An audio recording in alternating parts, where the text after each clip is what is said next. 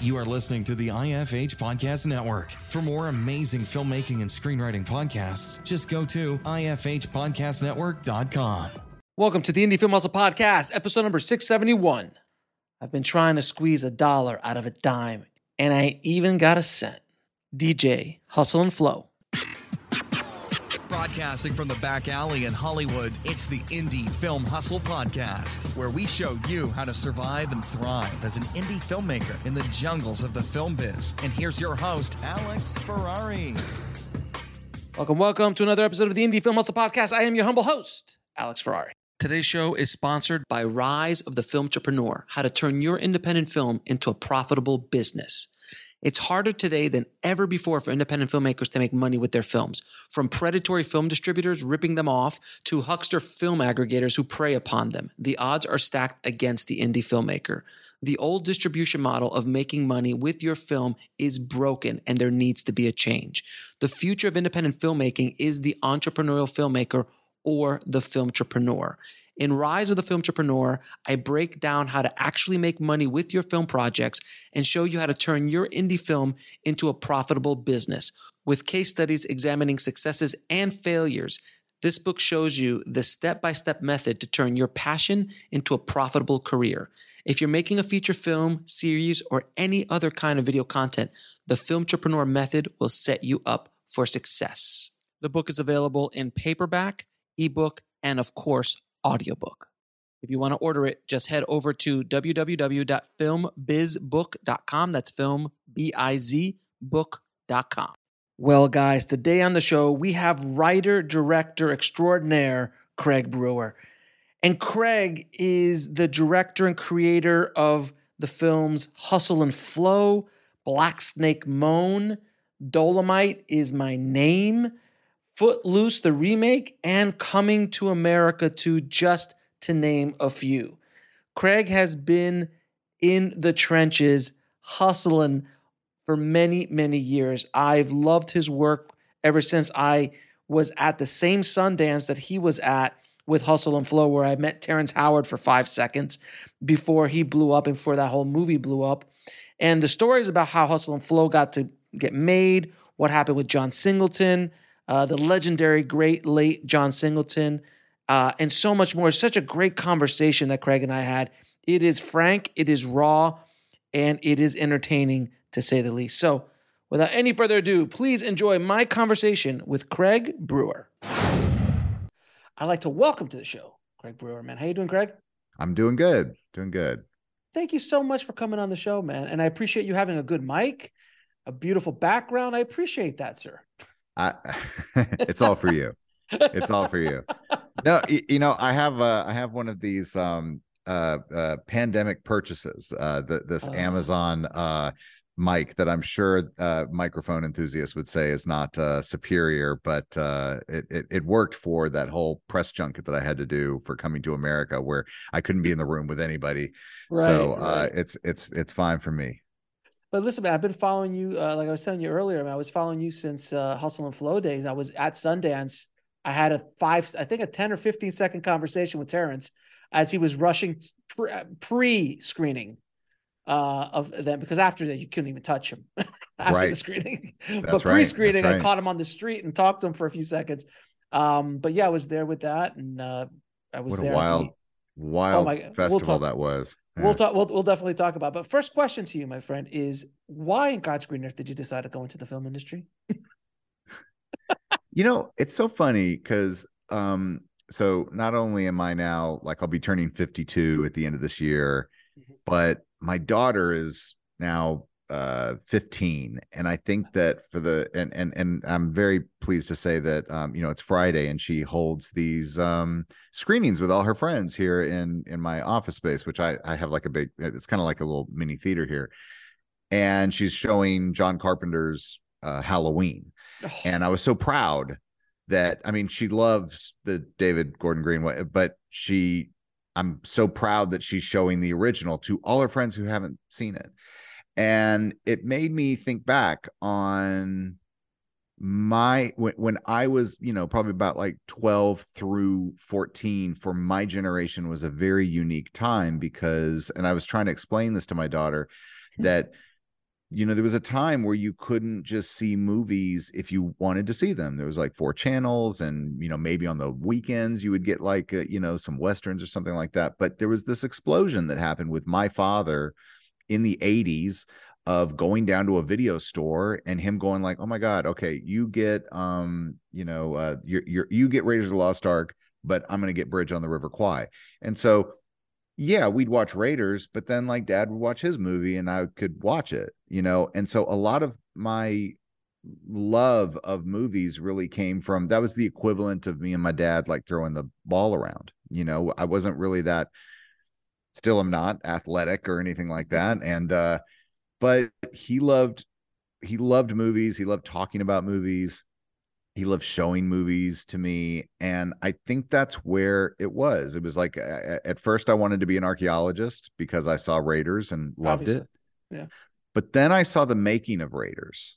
Yeah. Uh, which and, by the and, way was one of the few making of videos other than star wars that was available about filmmaking right. in the video store times i mean because that was rentable it was if i remember was making Raiders of the Lost Ark, and then the second part was like a stunt the man. stunts, the stunts yeah. of Raiders of the Lost Ark, yeah. right, Which, right, and amazing, and and around the same time, you know, was the making of Thriller, which mm. ultimately yeah. financed Thriller. Like Thriller was one of the biggest music videos of all time, and the way that the label justified it was like, okay, we'll get in the movie business. We'll make this movie called The Making of Thriller, and that that'll offset it, and and it became a huge hit for them as well. But it got me in the habit as a young person to go like, okay, well, wait a minute. There's this guy named Spielberg, and he made Raiders of the Lost Ark. And and then here's this guy, George Lucas, who I know is the guy at the beginning of Star Wars that I would watch. See, up until then, I think especially when I was younger with Star Wars, like it still was that place of fantasy. You just went into a movie theater and these things just appeared. But then with the making of Raiders, I was like, oh, that guy and then like the making of of of thriller was like oh landis this guy and that was the beginning of like truly being like i guess a, a cinephile where you you you begin to say well who is this filmmaker and what is their next film and i remember my father and i standing in line knowing that we were going to see steven spielberg's new movie called et like ah, it was up until then it would have just been et but right. to us we were seeing that guy Steven Spielberg's new movie. And so I think that because I went into theater and I, I I, was acting a lot as a kid and writing a lot, movies was the the dream. It was that thing that's like, oh, if one day I can maybe make make some movies you know? I mean uh, that that that it, i just didn't think that there would be anything cooler on the planet to do. And and because i just didn't have all the means immediately i started just writing theater and writing and directing plays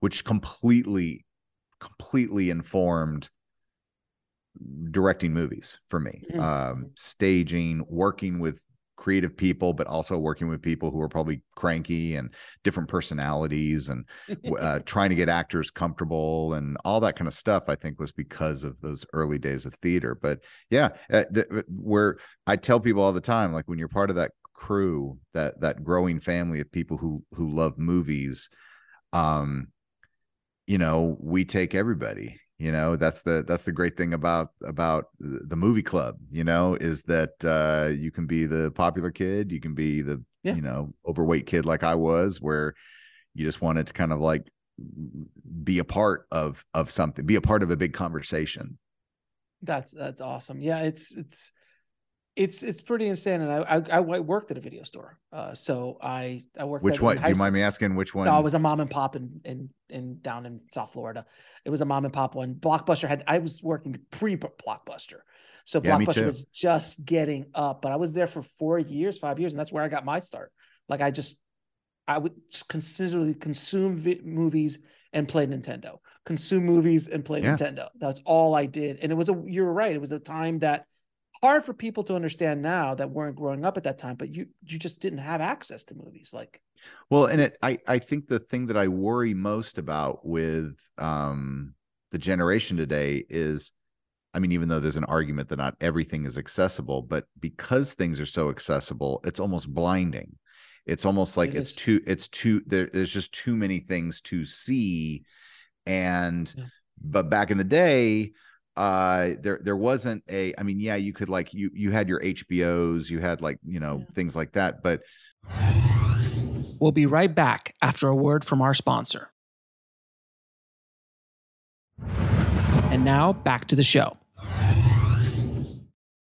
but really like you you had what was coming out on on vhs like i i just it, it- some movies like like blue thunder you know Oh, and uh yeah. and and uh and then you and then suddenly you'll get one where you just go like oh this cover's so great but then you're watching like roger corman's humanoids from the deep and i'm watching like a, a Or creature explode out of it Or the, or the exterminator. extermin- oh well that was like the big deal like that that was the equivalent of like you know um no excuse me not exterminator reanimator was the, the oh yeah, movie that was yeah. that almost was like was passed around like porn it was Yeah. this thing that like oh my god it's so crazy like don't let your parents know that you're watching this and well, that's Faces of Death, if you remember that. Oh it, yeah. Well, that's like that. That wasn't porn. That was like that was like snuff. How that was like, oh my god. Like I hope God isn't watching me watch How this. did that get five five sequels?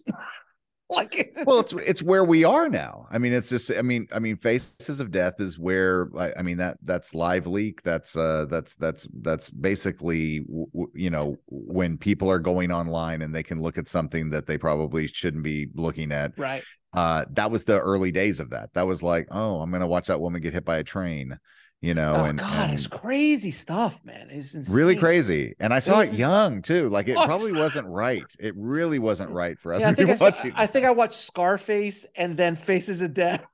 you had a that's a that's a bang bang you just you, you took a, a gut punch and then one to the face I was like, what, 14, 15 at the time or something like that. It Oh, was I- crazy. yeah yeah But you know, but it's interesting though that you're saying that there's so much content in the world today. And and you know, when we were coming up, you know, the movie star was the movie star. You know, it was it Mhm. was there was a thing called the movie star, and it drew drove everything. And to a lesser extent today, it still does, but the movie stars that are driving things today are legacy movie stars that have been around for 25 years, like the Leos and the Brad Pitts and the Tom Cruises, you know, and those kind of, but the new generations, I don't think that, I think because there's so much more to watch, it's harder for somebody to become a movie star, even if in, even in a big, giant blockbuster kind of thing, like even the girl from Wednesday, which if Wednesday would have hit in the 80s, she would be a household name making Julia Roberts money every time she would walk up. oh yeah. Yeah. You know it's it, it's interesting because i i have these debates with myself about that. Like okay are we are we leaving the movie star era but maybe we're just leaving the movie star era that that that i knew where even though i'll still like okay if tom cruise i always feel like if tom cruise is going to put out a movie then i need to go see it. I, I and and and i feel like everybody should do because i feel like there's few people out there that i think are still have his work ethic where he is saying like nope i'm making movies for those people that like actually work for a living and need to go out to see a movie theater they're going out with their kids and and and damn it i'm going to let them know that i'm working my ass off for them that's kind of rare that that you have someone who's Right. like yeah i'm going to hang off the side of a jumbo Did you just see know, the jet." new thing? He like flew his, his his motorcycle up in the air, and then and you see Yeah. me and you see Chris, you see the director Chris And- just sitting there like, uh, uh, is he gonna? When's the shoot? When's the shoot popping? I'm I'm telling you until until you are a director there's even a there, there's a moment where you see you know uh Christopher McQuarrie like like someone is like like holding them after the set because until you have a stunt until you do a stunt as a director oh, you don't i mean the the Mhm. terror that you have that someone is going to get hurt or killed is is so real. And um because you're it, almost with every movie that you're doing you're tempting fate for like you're inviting bad things to happen. And then Sure. you have someone like Tom Cruise who's like you know yes he's a he's a professional and he's he's got like the best stunt team around and he and he's pr- preparing for these things for months. But that's just terrifying. And so i think that when audiences see that they know that that they recognize it. They go okay well thank you for that. But i think the same could be said i think that what we have now is you know, you have like, yeah, you have, we are in our, we are, we are undoubtedly in the superhero. I mean, I, I yeah. there will be a Taschen book one day where we're yes. in this era of of superheroes. Like this yeah. will be the book that's like, okay, it kind of started here with. I, w- I would say that it really started with Superman, like the original Christopher Reeve, like where sure. where they go, no, we're going to get good actors. Uh, we're going to get like even Academy Award winning actors to be in this. And it's like really in the in the comic book thingy, like, but they, but even back then with with with Richard Donner, like there was this sense of like, no, we want to, oh, we want to make a, a, like if the Godfather to is if the Godfather is to uh, mafia gangster movies, then we want to do a Superman uh, like a, a comic book movie in the same way. And and really, so you're you're, and I know it's been said, it's like Spider Man is the star. Right. Who yeah. plays him is going to change, but Spider Man is the star.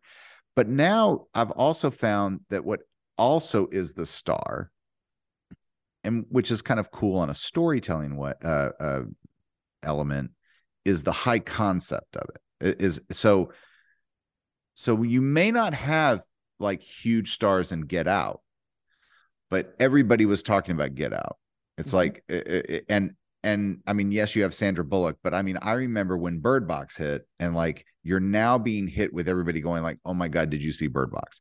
Mm-hmm. And it reminded me of kind of like you know just movies back in the day where I mean, you know, to be honest with you, Terminator was this because Terminator oh, yeah. when it came out was not like that big of a theatrical hit. We discovered it on VHS HBO. because people were like, have you seen this movie about like that people are going back in time to kill the mother of the person? There's this big muscle bound dude, and like, yeah, it was the concept of it that we, it, yeah. It, there was no stars in it that we were going like, oh my god, I got to go see Michael Biehn's new movie. No, it was like this concept is driving it, and I feel that that we're now here with Megan and and horror. You know, I just don't. I I hope that people will still do it with comedy and and drama as well uh, but uh, it's we're we're in a very unique time right now. No question, man. No question. So let's get let's go deep a little bit into your past, sir. Um, your first film was Poor and Hungry, which yeah, uh, which how did you get that yeah that little guy made? Because uh, that was your first feature, right? That was the first first thing you ever did. It was. I I still feel it's my best, actually. Wow, I, that's amazing. Yeah, yeah. Because you've done I mean, some good stuff, sir. th- thank you, but it, it's well, and and the reason why it's my best is because of what it meant to me. You know, my I I, I had moved all my family's from Memphis, but I lived a lot of my life in California.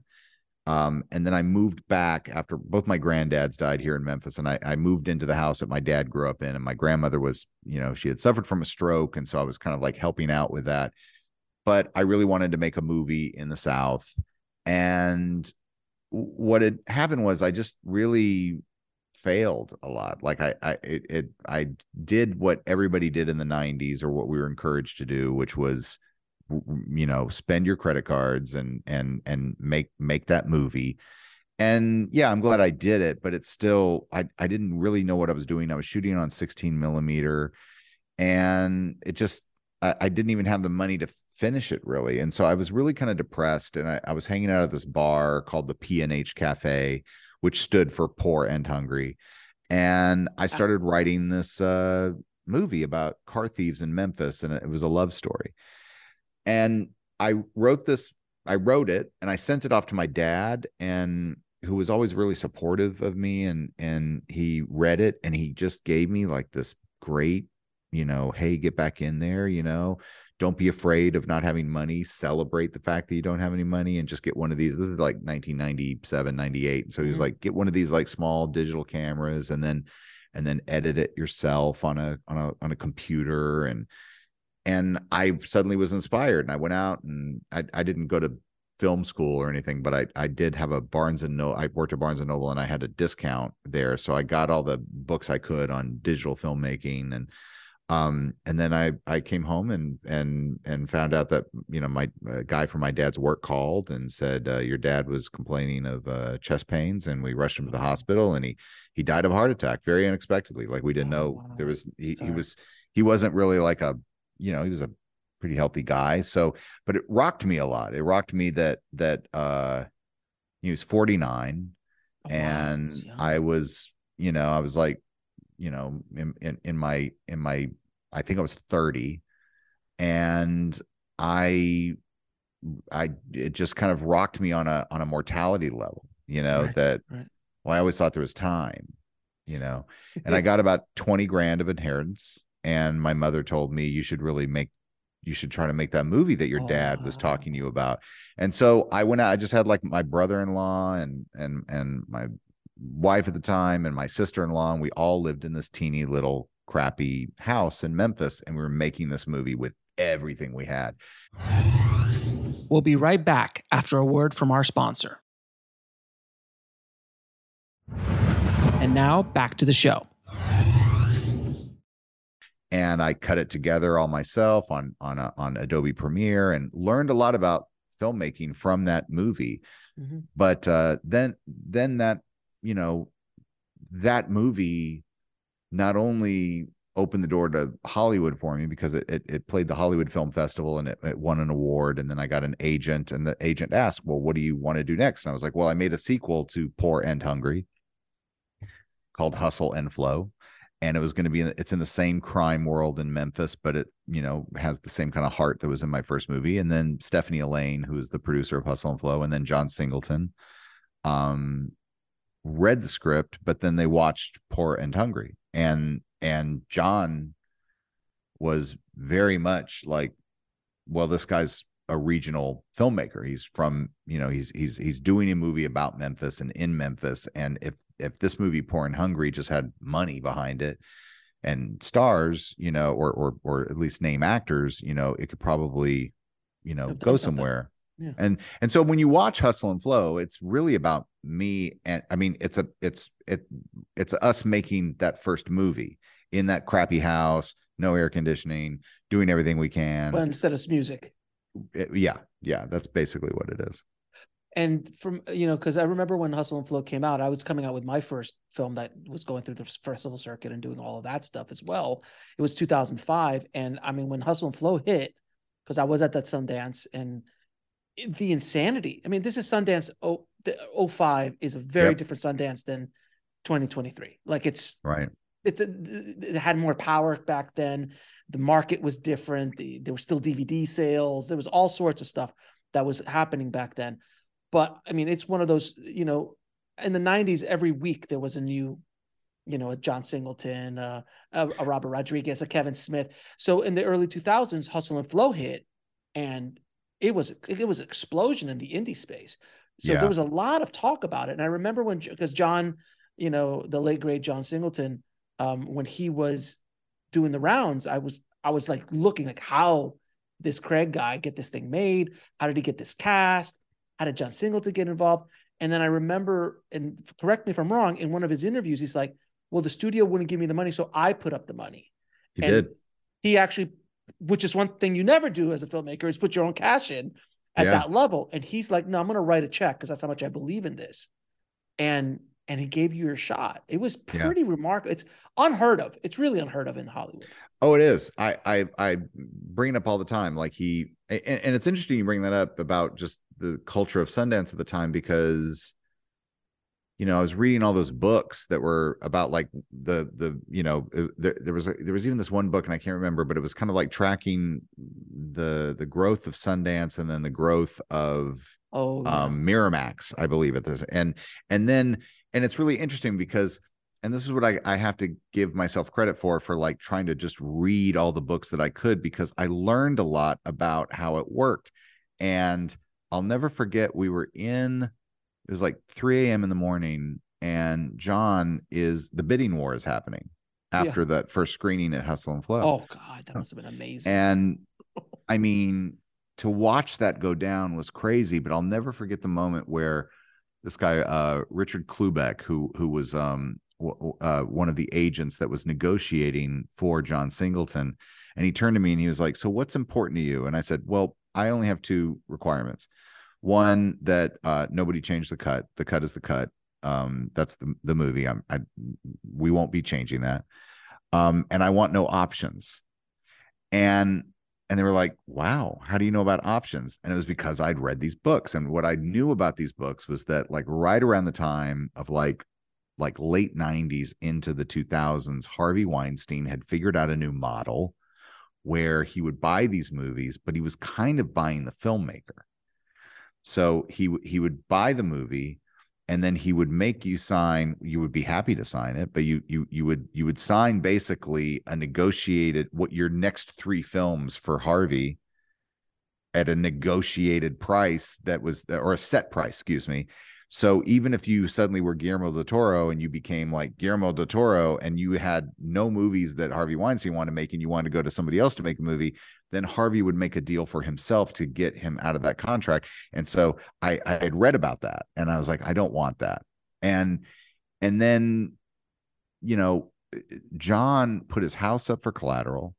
We made the movie for under 3 million. I mean, it, we made the movie for about a million nine. I remember I shot it in about 23 days. We did like six day weeks here in Memphis. And um, we even had like, it was called modified low budget scale, which means that if Back you had then. more than, than a certain amount, a percentage of, of, of actors or actresses of color, or if they were handicapped, then you, you got to be in a different bracket.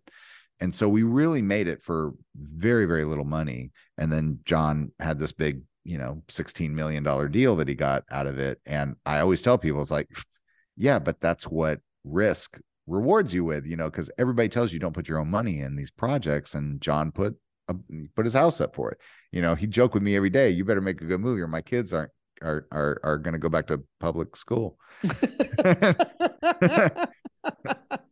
but I really have to give it to him because it's not only that he took a shot with me, but he really mentored me. I mean, he really was, he knew that I had filmed a movie just all by myself with like a video camera in my hands. But then he would, he would really kind of like come over to me and just go like, we got to make our day. So if you really had to shoot this next scene with three setups, what would you, you know, what would yeah. be those setups? And, and that, that's when I started to learn how to how to marshal a day you know right that's the thing that they don't teach you very often in, in school or or if you're doing your own indie is like you can't make your day if you're like half a quarter page out third of a page out after day one after day three the whole thing is going downhill you, you won't so make the true. movie the movie's done you yep. have to make your day you have to make your day you have to make your day and it's and it's always compromise, isn't it? Like you show up with like this beautiful shot list of like I'm going to do these Spielberg shots with some Scorsese and some Coppola and maybe throw a little Hitchcock in there. And at the end of the day, is all right. We're going to get this in a oneer. Uh, we're just going to put it on sticks. Yep. Everyone act five minutes. Yep. Let's go. oh, it's so stressful. It's so stressful. And you think you, and you think we'd learn. You know, you think no, that we'd get no. better at it. You think that it'd eventually go away, but it doesn't it just i mean it, I always, I've, I've, heard so many stories of like really like accomplished filmmakers that still weep you oh, know yeah. on set oh, because oh, yeah. they just couldn't get that last shot that they think that they needed and was so crucial you know i always love i always love going on when i'm on a set uh, first day with my first AD i used to I, I love bringing this like it's stupid shot list like stupid it's like it'll never happen but they don't know me so I'll give it to them. And then there's that awkward conversation. They're like, right before the first shot, they're like, can I, um, can I just talk to you about a couple things? The first AD. I'm like, we, eh. we discussed the work. I mean, um, yeah. so there's 128 setups here. Um, I go, I know they're just there and I'll pick and choose as we go, but they're there just in case. you know, I have to say, I I I don't do shot lists. Oh, you don't? I like I I I don't and, and I, I am sure I I'm sure I could and should. And and but I I find that you really do have to show up on that day and find out what the day is is bringing you and yeah. and really all that prep that you did the night before really could go right out the window and you really do sometimes go like oh i think i am going to have to do this in two shots and what would i have to do in two shots because you're marshaling the day uh, and i i there's there's been a few times where uh you know a studio head saying like I remember they they always send someone else. They send some minion to say like, well, you know, the the the this studio head was wondering if maybe you could make some shot you know if you did your shot list the night before and and i'll say who suggested that you know and they and they get all nervous and everything like that and and so um i i I understand it. I'm a I'm a very agreeable guy, but I just find that that uh, unless you're doing like a stunt sequence, you're doing something Oh, that yeah. definitely Action. needs something like Yeah. that. But otherwise, I kind of like just to get there with the actors and figure out how we're going to do it right then and there. We'll be right back after a word from our sponsor. And now back to the show. And I would agree with you too. Early in my career, I would be, I had a little bit more gusto in me and I would do all that kind of stuff. But later, as I started directing more and more, you just kind of get an instinct for it. And you Yeah. come on set and you just go, oh, yeah, let's put it over here. Let's get this over here. Like, yeah, give me a 32 here. Let's, and you just start, you just figure it out on the fly. Yeah, Um, but if there's something spe- special you want, like, you know what, I really want to do this this kind of fun way. And I'll bring maybe a few shots that I'll talk to the DP prior to it to kind of set it all up for it. But yeah, having I I don't do the hundred as much anymore because Wh- because whenever- we know.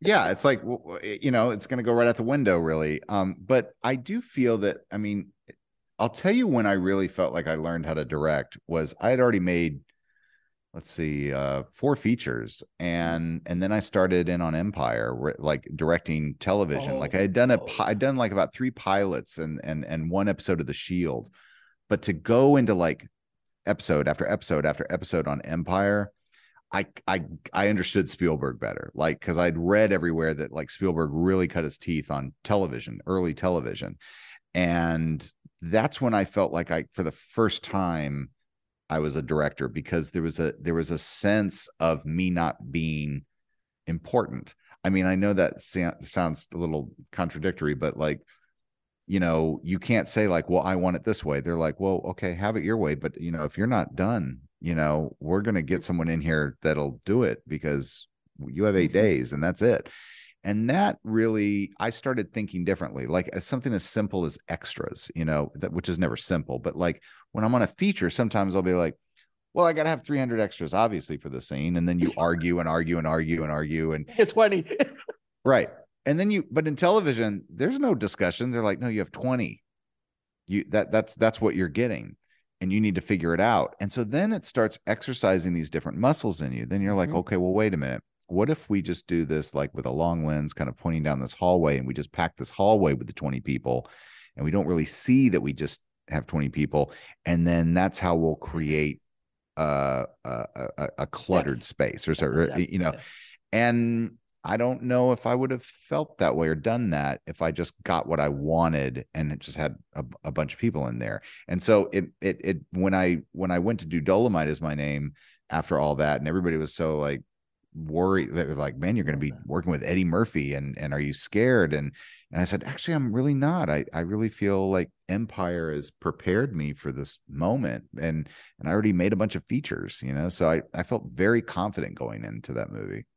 Let me ask you, what was you know working with someone like John on Hustle and Flow and and him mentoring you? What was like the biggest lesson you learned about filmmaking or writing from John? Because I mean, John's just such a legendary filmmaker. I watched Boyz n the Hood.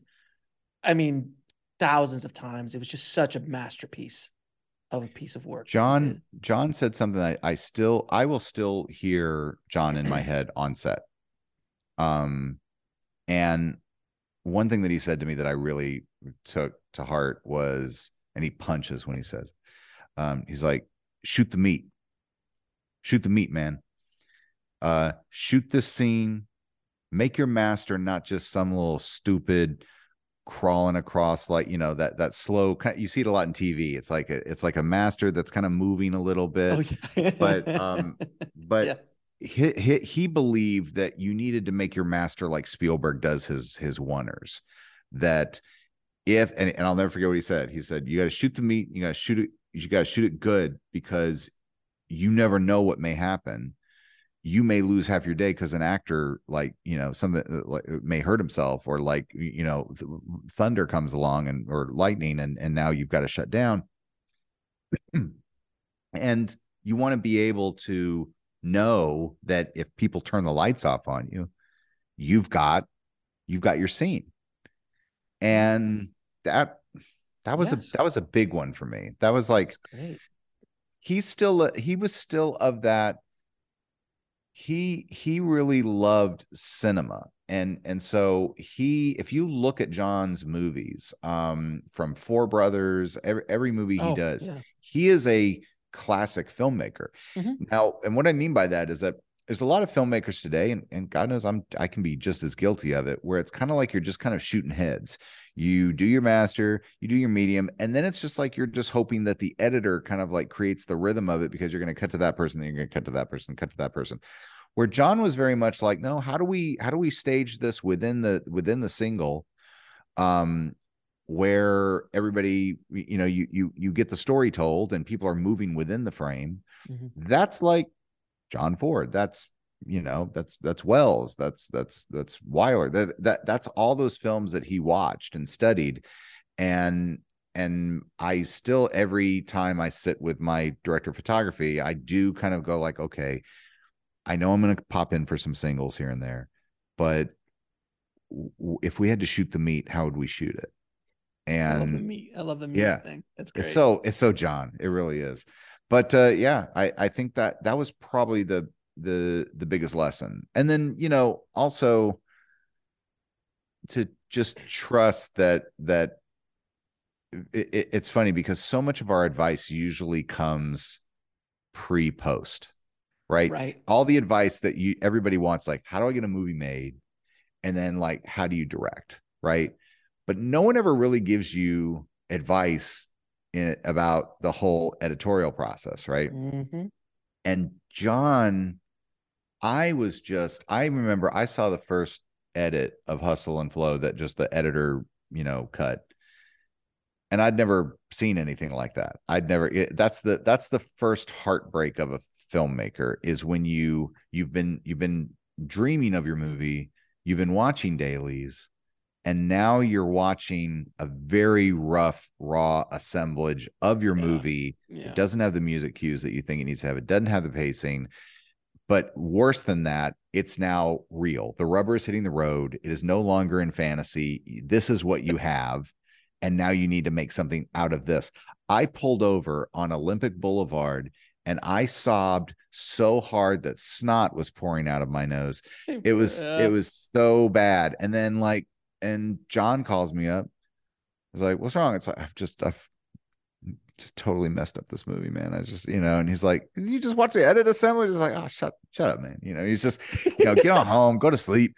You know, everything's gonna be good. You know, get in there and everything. He always kind of just kept me in this perspective that I think when you get older or, or or when you've made more films, you begin to see like, okay, I'm about to go in. I'm about to I'm about to watch this cut. I know it's gonna drive me insane, but relax. And that's that's the other big lesson that he gave me. Yeah. Marty still does that. Marty still, after the first cut, he goes, This is horrible. This is crap. He walks out, Yeah. like, This is garbage. This is absolute garbage. And like, and then Thelma has to bring him back in, and it's okay, Marty. It's fine. It's fine. It's all that kind of stuff. Now, I always wanted to ask you this question, man. How in God's green earth did you get Black Snake Moan made? Like, that is the most insane concept. You know, it just, wow. How did, how, who put money up behind that? I know you had a little heat from Hustle and Flow, and that probably helped. But man, that's still a pretty risque film. I would like to really give credit where credit is due. And the reason that movie got made was because of the late Brad Grey, Oh, who Oh, yeah. who ran Paramount. Now, Brad, his first order of business at Paramount. This was before he took over at Paramount. It was like what uh, Sundance was like in January, and he was taking over like in March. But John was very smart, and John had two prints of Hustle and Flow made. So he had one at Sundance, and he had the other one playing simultaneously in, in Brad Grey's private screening room. And knowing full well that he kind of wanted the movie to be a Paramount, right? Mm. So before Brad even became official, like on the on the on the clock, so to speak, he was watching Hustle and Flow, and he told everybody like, "I think you should you should try to go buy that movie because you know MTV and BET, you know, we could really use the Viacom machine and all that kind of stuff." So then what happened was is that they made a deal with John, right? And the John deal was for see the the the purchase price of Hustle and Flow was in two categories. It was they purchased the movie for 9 million dollars. But then they made a deal with John Singleton where he got two what are called put pictures, which means like kind of no matter what, he can make a movie as long as it's under $3 million. And he had two of those because he brought Hustle and Flow to Paramount. We both, we brought it to them numerous times and they passed on it. And we just wanted $3 million. And now they paid nine for it. And so he was like, Hey, I want to make more of these. And later he made one called Illegal Tender, where he just wanted to have complete control over his movies. When they bought that movie and they made that deal with John, they thought that I was a part of it. But remember what I said earlier? No options, right? I didn't want anything on it. So I will never forget this moment where, because I wrote Black Snake Moan before Hustle and Flow was made. Mm-hmm. And while we're flying back to LA from Sundance, I saw two people reading Black Snake Moan. We'll be right back after a word from our sponsor. And now back to the show. And I thought, oh, this is that heat I've been hearing about. Like, this is that thing that maybe I have a shot there. So, John really loved it and Stephanie really loved it and they knew it was crazy and and they and and and yet they they also saw what I wanted to do with it because it was very much about like connection and anxiety and there was a heart behind it it wasn't just like exploitation even though it you know it was kind of like a, a blues fable um but uh we started meeting with other studios and then we got Sam and then Brad Grey was like, "Well, wait a minute. Why is he going off to make a, a movie somewhere else? We just bought Hustle and Flow, and it's going to be coming out." So uh, they go, well, you don't have a deal with him. And he's like, oh, so I, I'll never forget going over to his house. I'll never forget this. The the the the ivy. There was an ivy wall. I was like calling his assistant, going like, I think I'm at his house. I just can't see anything. They go like, No, we see you. And this wall of ivy moves, and when it moved, it revealed this just really muscular African American guy in a black Armani suit with black sunglasses and an earpiece, and he had a Rottweiler that was right next to him. That was just it was like it was it was like you were entering like a a, a cartel, you know. Uh-huh. And and I I come in and Brad comes out and he goes, "Okay, you want to make this Radiator movie?" That's what he called it. and I awesome. said, and he goes, you sure you don't want to do something else? I know that like we can, you know, there's all these kind of properties that we have and we can put you on it. And I said to him, I said, well, I've read a lot of books about about filmmakers in my position. And the way I see it is that I think that the second movie always is kind of a, a risky thing, you know. Um, and uh, I'm pretty confident that I could probably get a job as a director doing you know franchise stuff or, or, or other stuff later on. But i really feel like i should use this time to get something made that normally wouldn't get made. And he said i respect that. And he goes well i um he goes i don't how do you put it? I don't bet on races. I bet on horses and uh, he goes, "So we're gonna make Black Snake Moan. Is that is that fine? Let's just can is it can we just say right here that we're gonna make it?" And I go, "If you want to make it, sir, then absolutely." And he made it, and he was proud of it, and and people were were uh, telling him he was an idiot for for doing it. Why are you to do this? No one's to come see it, and nobody came see it. Um, but I always think about there's that day that Paramount called and said, "Look, we've got Footloose and we really want to do something with it. Do you think you could do it? And I was like, yes, sir. Cause I felt like this was, this was me going like, I, I told you guys I'll, I'll be there for you on something that maybe, you know, uh, may not be about chaining people to bluesman's radiators and, and, and, uh, and that's, that's how we, that's how we did it. I'm so proud that it, it, it exists in the world because thank you. I Agreed. now, I now just feel like I don't, I just don't.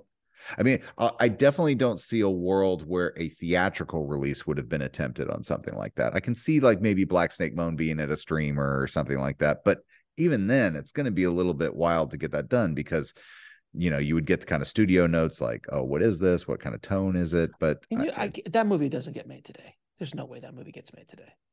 Yeah, I mean, it's it's it's definitely no way volatile, you know. There's no way that that movie gets made today. I'm so and I glad there's certain movies like that that I'm glad they exist. Um Uh, I think Tim Burton's Mars Attacks is one of those films for me. Yeah. Oh, I'm yeah. like, I can't, I'm, when I walked out of there, I'm like, man, I don't know what just happened, but I, I'm glad it exists. You know, I just, I'm glad that that movie got made. And there's yeah. a handful of those throughout cinema, but Black Snake's Moan is one of them. It's like, there's just no way that gets made today. There's just no, no amount of heat allows yeah. that film to get made in today's environment. And it was tough in that you know 15 oh, years yeah. ago well you know and and it came out it, it was a, such an interesting year because mm. no one really like the movie biz the movie industry was changing it came out in 2007 and that was like a real pivotal year for what was happening on a global level. So, mm-hmm. you know, you were making movies that China had to play and mm-hmm. South mm-hmm. America had to play and even Russia. It's so funny how like, you know, the very people that now are so much in the news right now, 2007 was all about trying to make movies for them. Correct. And uh and so you, you know, you had Carnahan's movie, I think Smoking Aces was coming yeah, out at that yeah. time you had you had uh, Death Proof at the same time, along you know mm-hmm. with uh with Quentin, um Quentin Robert with uh with Forbidden Planet and um, and it, it, none of us did well in in the audience. Like none of us. Like it was a bad it was a bad move for I mean the, Quentin the, and. Well, Joe, I mean, I, have I've talked to Joe about Smoking Aces, and he still says that's he makes more money off of Smoking Aces now than he's made on anything. It's so funny that that that worked out. So so here's what's interesting is that the head of Paramount Home Video like called me up and just said, "We want you to know something about Black Snake Moan." And I was like, "Oh, oh yeah. great." Here it comes. like yeah. Black Snake Moan not only did double our expectations, it not only tripled our expectation, it yep. quadrupled our, our expectations, yep. which means to say, and I go, yeah, people probably don't want to go out to a theater to see this movie, but they're dying to watch it at home. And that's and so I, I've I've always felt good that I've yet to really make anything that like cost a studio money i've i've at the very least broke even right and exactly. uh and so uh yeah i'm i'm proud that i have that that movie behind me yeah and, and, in a time where you you know it came out in a time when there was still home video yeah that that was that was a real revenue generator and now what's so strange what's so strange is is now there's that meme of sam from Black Snake Moan. Yes, yes. Where he's just kind of yeah. Blinking like looking kind of like hair. with the white hair and the and and that gets sent around. I remember talking to a class of of of um my my daughters and i brought that up and they're like oh yeah we you know we use that all the time. That's from your movie? So so they're just looking at a frame or like a, a series of frames because he's blinking and moving a little bit and and they don't know what it's from but it oh, yeah. has its own life. I mean, the same thing can be said for uh, here in town. You know, our our Memphis Grizzlies, uh, our our basketball team. Whenever we go to the playoffs and we're like really in the mix, they start playing that song from Hustle and Flow, "Whoop That Trick," and twenty thousand people start chanting "Whoop That Trick."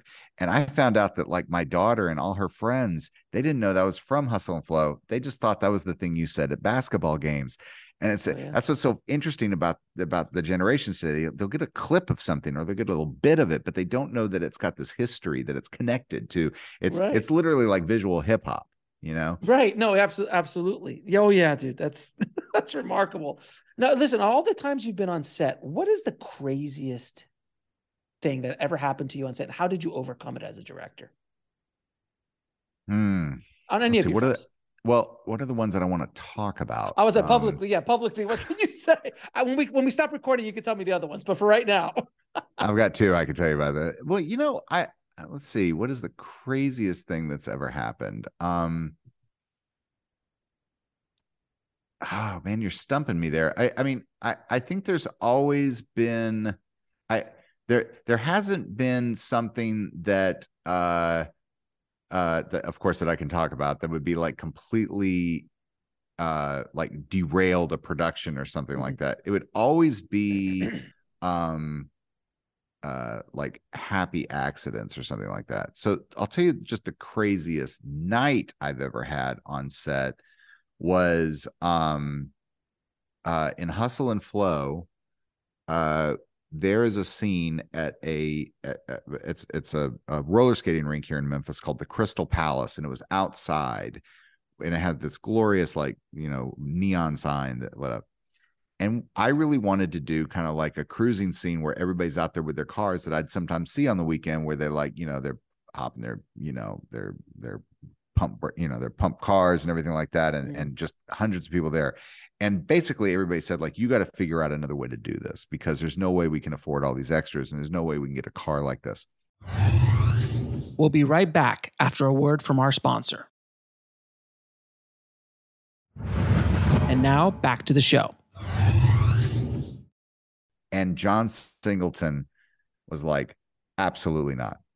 So John went on four different radio stations that day and said, Hey, we're making a movie. You want to be in my movie?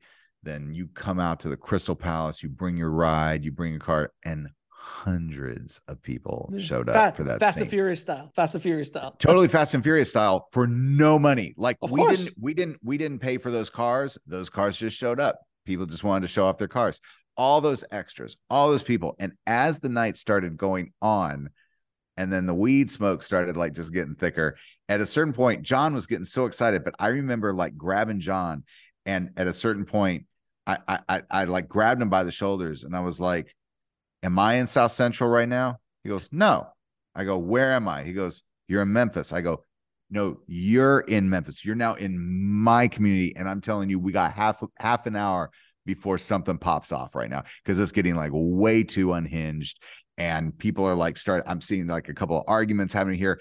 And John, we we've got one security guard because that's all we could afford and like Right. we weren't we weren't we weren't that big of a movie but i swear to god like that was the night that i thought that everything that was just going to explode and every time i see that shot it looks like we have so much money it looks like we we cast Yeah, I remember that shot. people. I remember that it was shot. so reckless and so amazing that john just went on all these different radio stations and said you want to be in the movie show up and i mean we we had like people down the block trying to get into the movie and I, I, it, it, it was a scary night but that was like the night that i felt like man i'm i'm running and gunning as like a filmmaker you know it's a it's it, it was it was scary but exciting so there's another movie you made um, that I absolutely adored, and I didn't even know it was you until the credits rolled. I'm like, oh my god, Dolemite, Dolemite Oh, yeah. is Dolemite is my name. What an amazing! Every filmmaker needs to watch that because it is.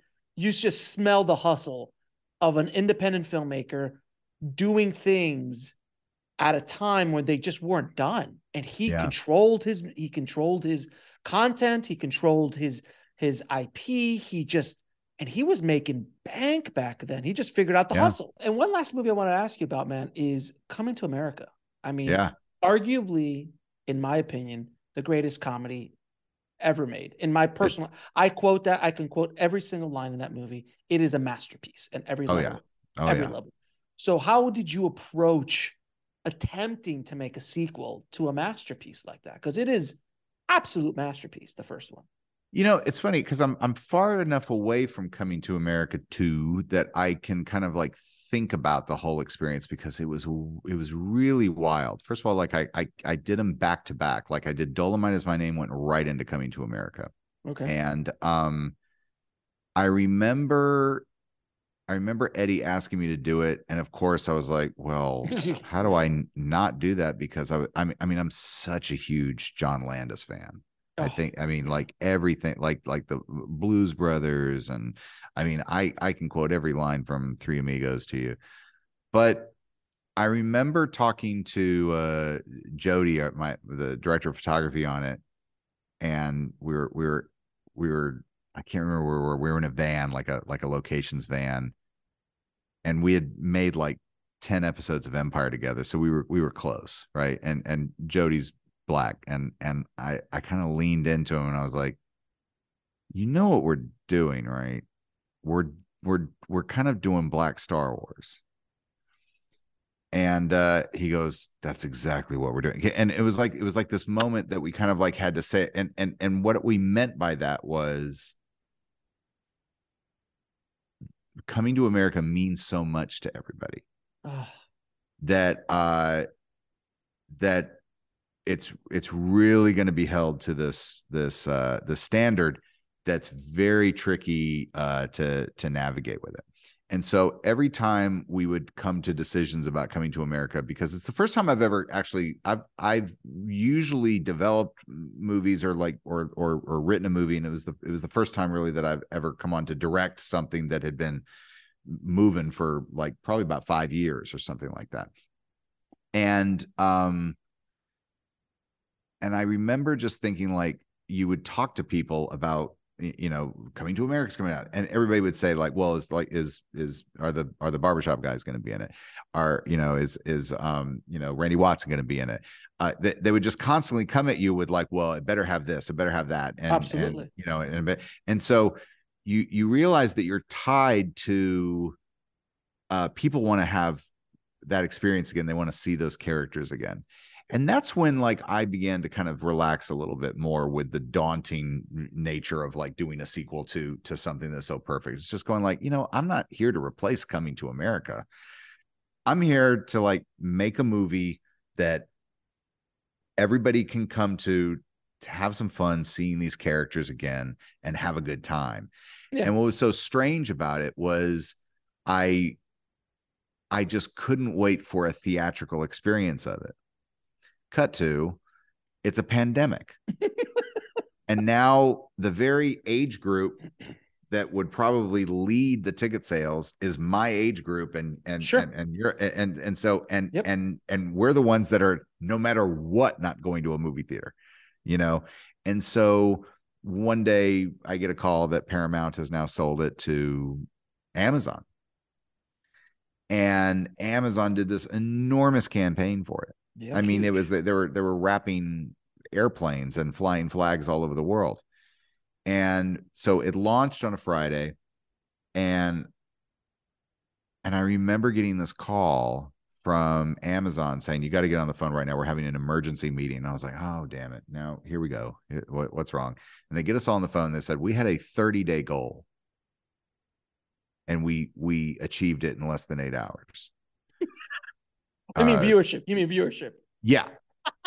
Of course, because everybody wanted to go see that movie. Everybody. and what I it. and what I found out was that like not only were everybody watching it, but then like kind of what Jody and I were talking about on that day is like, and what we really want is that see, coming to America is this movie that's just been playing on TV and and and actually like some and and and you know mass TV meaning like all the swearing had been taken out of it and everything. So you Sure. have kids kind of watching coming to America. So you had like three generations of people watching coming to America during a pandemic where they just wanted to kind of like have a good time. So people were having watch parties with the people that they felt comfortable with. And it was a and and and for one weekend in my life, the globe was watching this movie. Like the entire world was just watching it. Yeah. And so I felt good about that. I felt I felt like okay, well we had like a good time with with coming to America and we and we had some good entertainment and we made Amazon's, you know, biggest hit at the at the time and uh um and then just try to like, you know, keep in mind that there's going to be haters with it like like everything. Like that's why uh, I meant about like Black Star Wars it's like it was it was this thing that people are so precious with it that um that you're you're you know you're gonna get you're gonna get people kind of hating on things but i just didn't i didn't let any of that affect me or anything and just But had a you- good time But you also had a little bit of experience with that with Footloose because when you redid Footloose, I mean, that's a precious 80s movie. It's like a it is classic 80s. And I remember because I was in the Ellen screening room because I was at Ellen that day for whatever reason with my wife. And they're like, hey, you guys want to watch Footloose? I'm like, cool. And so we went off and watched Footloose for two hours. And you came out. And the first words you said were, why would anybody want to remake Footloose? Like, it's Right. perfect. Like, I said the same thing, everybody. But then you're like, well, I did this and I did that. And it's a little bit different here and there because, but I wouldn't want to try to remake Footloose. Here's you can't. here's what's so funny about footloose is um it it actually got it got a, lot of really good reviews Mm-hmm. and and it it the audience scores were always really really high on it but i understood people going like why would you how, how dare you remake footloose because i i am a huge fan of the original movie but now here's what's kind of interesting like within the last couple of months Mhm.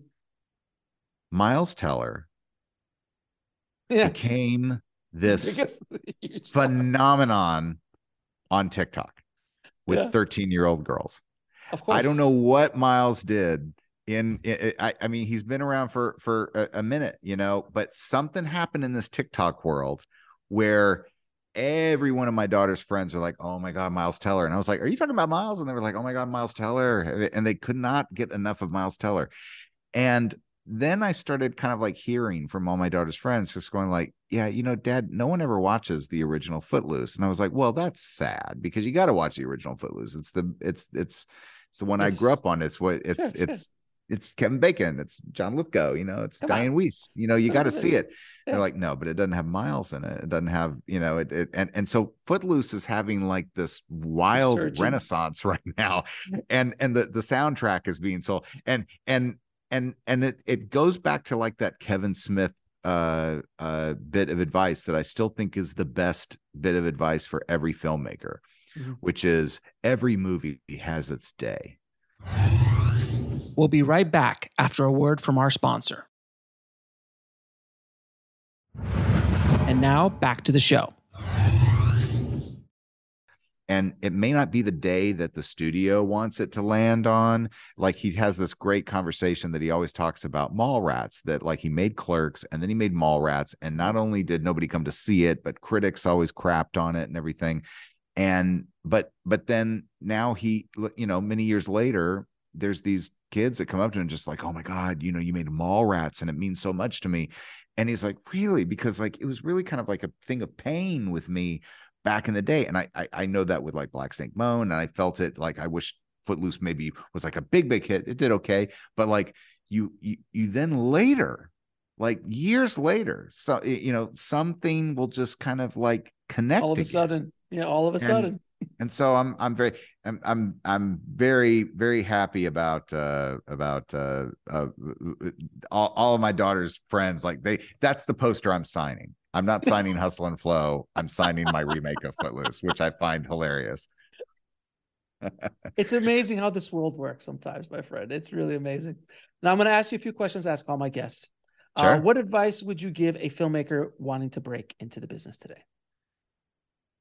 I mean, I'll tell you the the the hardest thing um is I mean, first and foremost, the the hard thing that we all just struggle with, which is truly like a, discipline like to to to every day treat it like it's a job even though no one's paying you. Mm-hmm. um to how how can i learn more about the business? How can i uh, you know i i think you should read trades if it helps you know who to go to. Um you don't want to pitch all your movies to one place this place may you know today A24 is going to want to hear one pitch and Fox Searchlight may want to hear something else. Like you need to know where you're going, and and sometimes that means like really being informed, reading as much as you can, um, and writing every day. If writing is a part of your world, which I think it should be, because I think if you really want to break into the business, you got to write your way in. That's the mm-hmm. that's the leverage that you have. Um, and it also just informs you as a director. You you you learn about storytelling more um, through writing um, uh, as well as directing. Um, but really like the hard one the really bit of hard advice is um do you really know who you are yet and i think for young filmmakers that's always a little bit hmm. nerve wracking you know mm-hmm. and what i usually do is i'll show them like um you know spike lee's you know uh, we cut heads right i'll show uh um Sofia Coppola's short film uh Lick the, um, Star, Lick the Star, right? right? And then I'll show Following by Christopher Nolan. And I'll or or Pi from Darren Aronofsky, right? Uh and just ask questions of like can you see their later films here? And usually you can, you know. I mean, even that 15 minute short that Sofia Coppola made with these girls in high school where they've got the star on their you know that they've dr- dr- drawn on their their hand and they say lick the star and it's like the girl says what is that and she's like oh it means kill the rats you know backwards but she had like cool pop and punk music in it there was it was fashion forward you saw the you saw like if you turn the lights out on Sofia Coppola after that short, you could go like, oh, she's into fashion. She's into this particular type of music. She's into this dynamic of narrative. And I think that's hard for young people who are hungry to get into the business to allow themselves the time and the effort to find what those elements in themselves are. You look at an Ari Aster movie and you go like, "Oh, I think I know this is an Ari Aster movie, right?" Mm-hmm. mm-hmm. But that's him finding it. You know what I mean? And and I think that that um the mistake a lot of young people make, and what I mean by young is not necessarily young, but like young in the business trying to get into it, uh, is they want to get in and get paid. You know, they want to get in and get financed.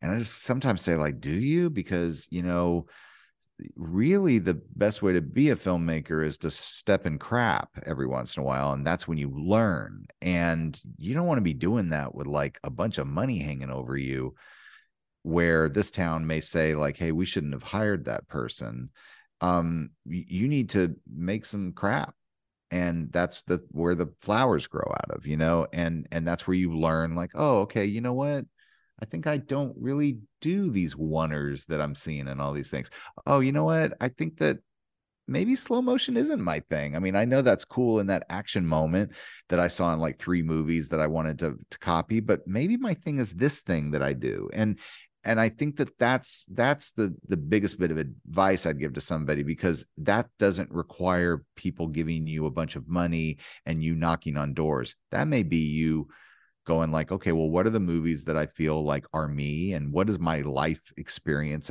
about and what are the what are the stories that i feel that i want to be that i want to tell and like kind of like my dad dying i think that's why that's why that movie was so important to me is that is that for the first time i was thinking about okay, well, what if this is my last movie? Not my first. It would be my first and last movie. So what do I want like my son to know about me from this right. movie? Right. What's the soundtrack of it? What's the look? What what's the where's the heart and soul of this movie and where does it land? And and I think that that that is something that people can figure out uh, uh, without some sort of like uh, door opening for them into Hollywood. And they'll respect you more if you know who you are once you get into the business. Very much so. Very, very much so. Um, what is the lesson that took you the longest to learn, whether in the film business or in life? That uh, that uh, this too shall pass. Um, you yes. know, it, it's just hard. You know, uh, you you experience something uh, and it's it's harmful to you on that day, and you just think that you're done and you're destroyed. It's over. And and and you, you've you know it, it, the gig is up. They know you're a fraud. You know, and well, that that's and, a given, isn't it? Though, isn't it? Well, don't we right. always think we're a fraud? I mean, everyone absolutely. If you're a good we're, artist, you do. We're making make believe. How can we not feel like a fraud? But but I think that that um uh you know I'm lucky that like hustle and flow was right when Twitter was happening, but it wasn't at the point of Twitter where people could like crap right. on you eh, with such virtuosity as it's done today and with anonymity to some extent. Mm-hmm. And I think that uh that that really like now I'm finding like no no no I'm I'm I'm good. I'm going to move on to the on to the next. I I I saw um uh, a documentary on the on the stage director uh, Hal Prince, and and and he he does mm-hmm. something that I was like, oh, I'm doing that, which is on his opening night of his musicals, which is on a Friday. Um, he schedules a breakfast the following Saturday with his collaborators to discuss his next show. Mm. And I was like, that that's a Mac move because that that shows you that you are in the you are in the flow of being a creator and your worth is not completely based on the success or failure of what you just made.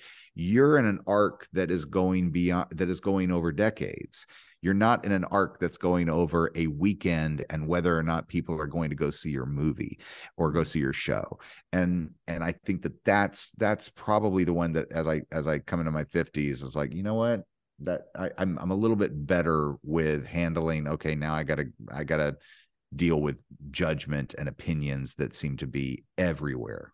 Oh yeah. Oh yeah. And toughest question of all, three of your favorite films of all time. Well, eh, my I know my favorite um which is Purple Rain. Oh, so good. Uh, Purple Rain. I mean, I really think that Purple Rain for me has now surpassed Star Wars in and Raiders in viewing. Meaning, I usually show it to my cast and crew before I I start a picture. Um, I do uh, tutorials sometimes on the first eight minutes of Purple Rain. I think the first eight minutes of Purple Rain is brilliant. Mm-hmm. Um, it it's all set to Let's Go Crazy, this extended version, but you get you really know who your protagonist. You know that there's going to be a love story. You know that Morris Day is going to be a villain. Uh, you know how everybody feels, and you kind of even know what everybody wants. And the music never stops. But but the editing and the and the the visual set, you see, I think like three tongues within the first minute.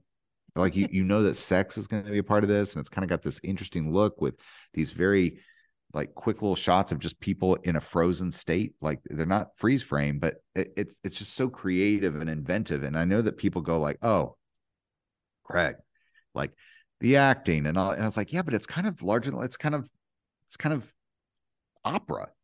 It is, you know, and no and question. and yeah. and you got to just kind of like go into it with that opera feel. So if I were like on a desert island, it would definitely have to be Purple Rain. But um We'll be right back after a word from our sponsor. And now back to the show.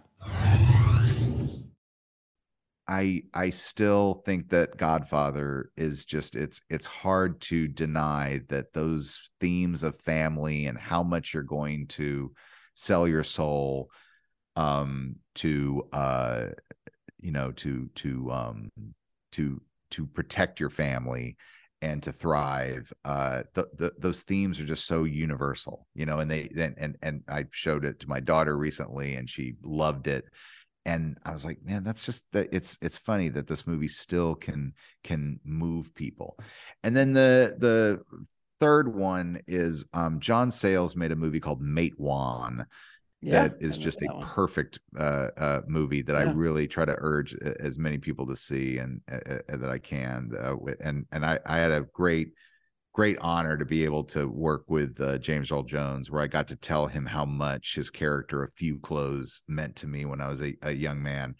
And his mo- he has a great monologue in it that begins with him saying, "You shut your mouth, Peckerwood." And it's just, yes. the, it's just the best best delivery of just smacking down some white hayseed that's calling him, you know, that's being a racist, and it, it, it's just power. But and and it's like you know, Chris Cooper's like I think it's his first movie, really. Yeah, it and, is. And, yeah, you know, uh, so many people are in it that are just wonderful. But that, that, those are my three. And I'll tell you when I had John on the show, and it was like having a master class listening to him talk about story and directing. And he gave some of the best directing advice. Oh God, like he would just just some beautiful little little little tweaks, just little nuggets that you just yeah. go, oh, that would be. Per- you know what? I'm doing that next time. Oh, I'm doing that next time. Oh, it's, it's so funny how master. film film people and especially film directors, we still just need to collect all those those little gems. We, we you know, and and the one thing that I always try to urge, you know, the the newer crop of of cinephiles that are coming up. It's like, you know, you you got to look back. You know, it's oh, I'm yeah. glad I'm glad that you you love. You know, I I know that that you think that Dark Knight is a classic film in a. and, and, and I'm not saying it's not Roger. Roger, I'm not saying it's not.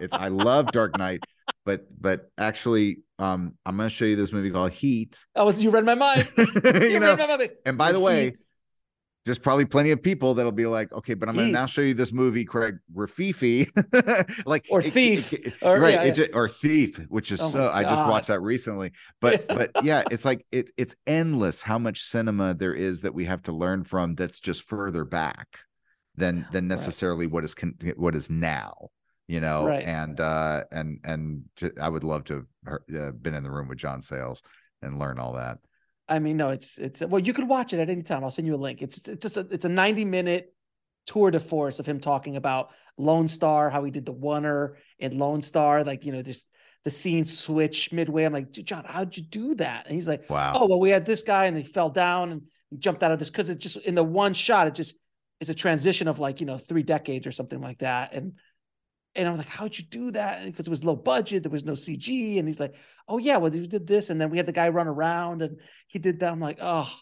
And I'm not sure if it was John who told me this, but I, I've read, I heard this somewhere. He's like, when you when you just about to yell cut, hold on for three more seconds. You know what? I I learned that from editing my own movie because yeah. you want to and and it just takes one time for you to learn it and that is like I wanted to just do a really slow dissolve. But I I noticed that like I had somebody holding an image, uh, holding a thought, and then you could see as the the uh, the slow dissolve was happening, you could see them go, like like like they you I called cut too soon.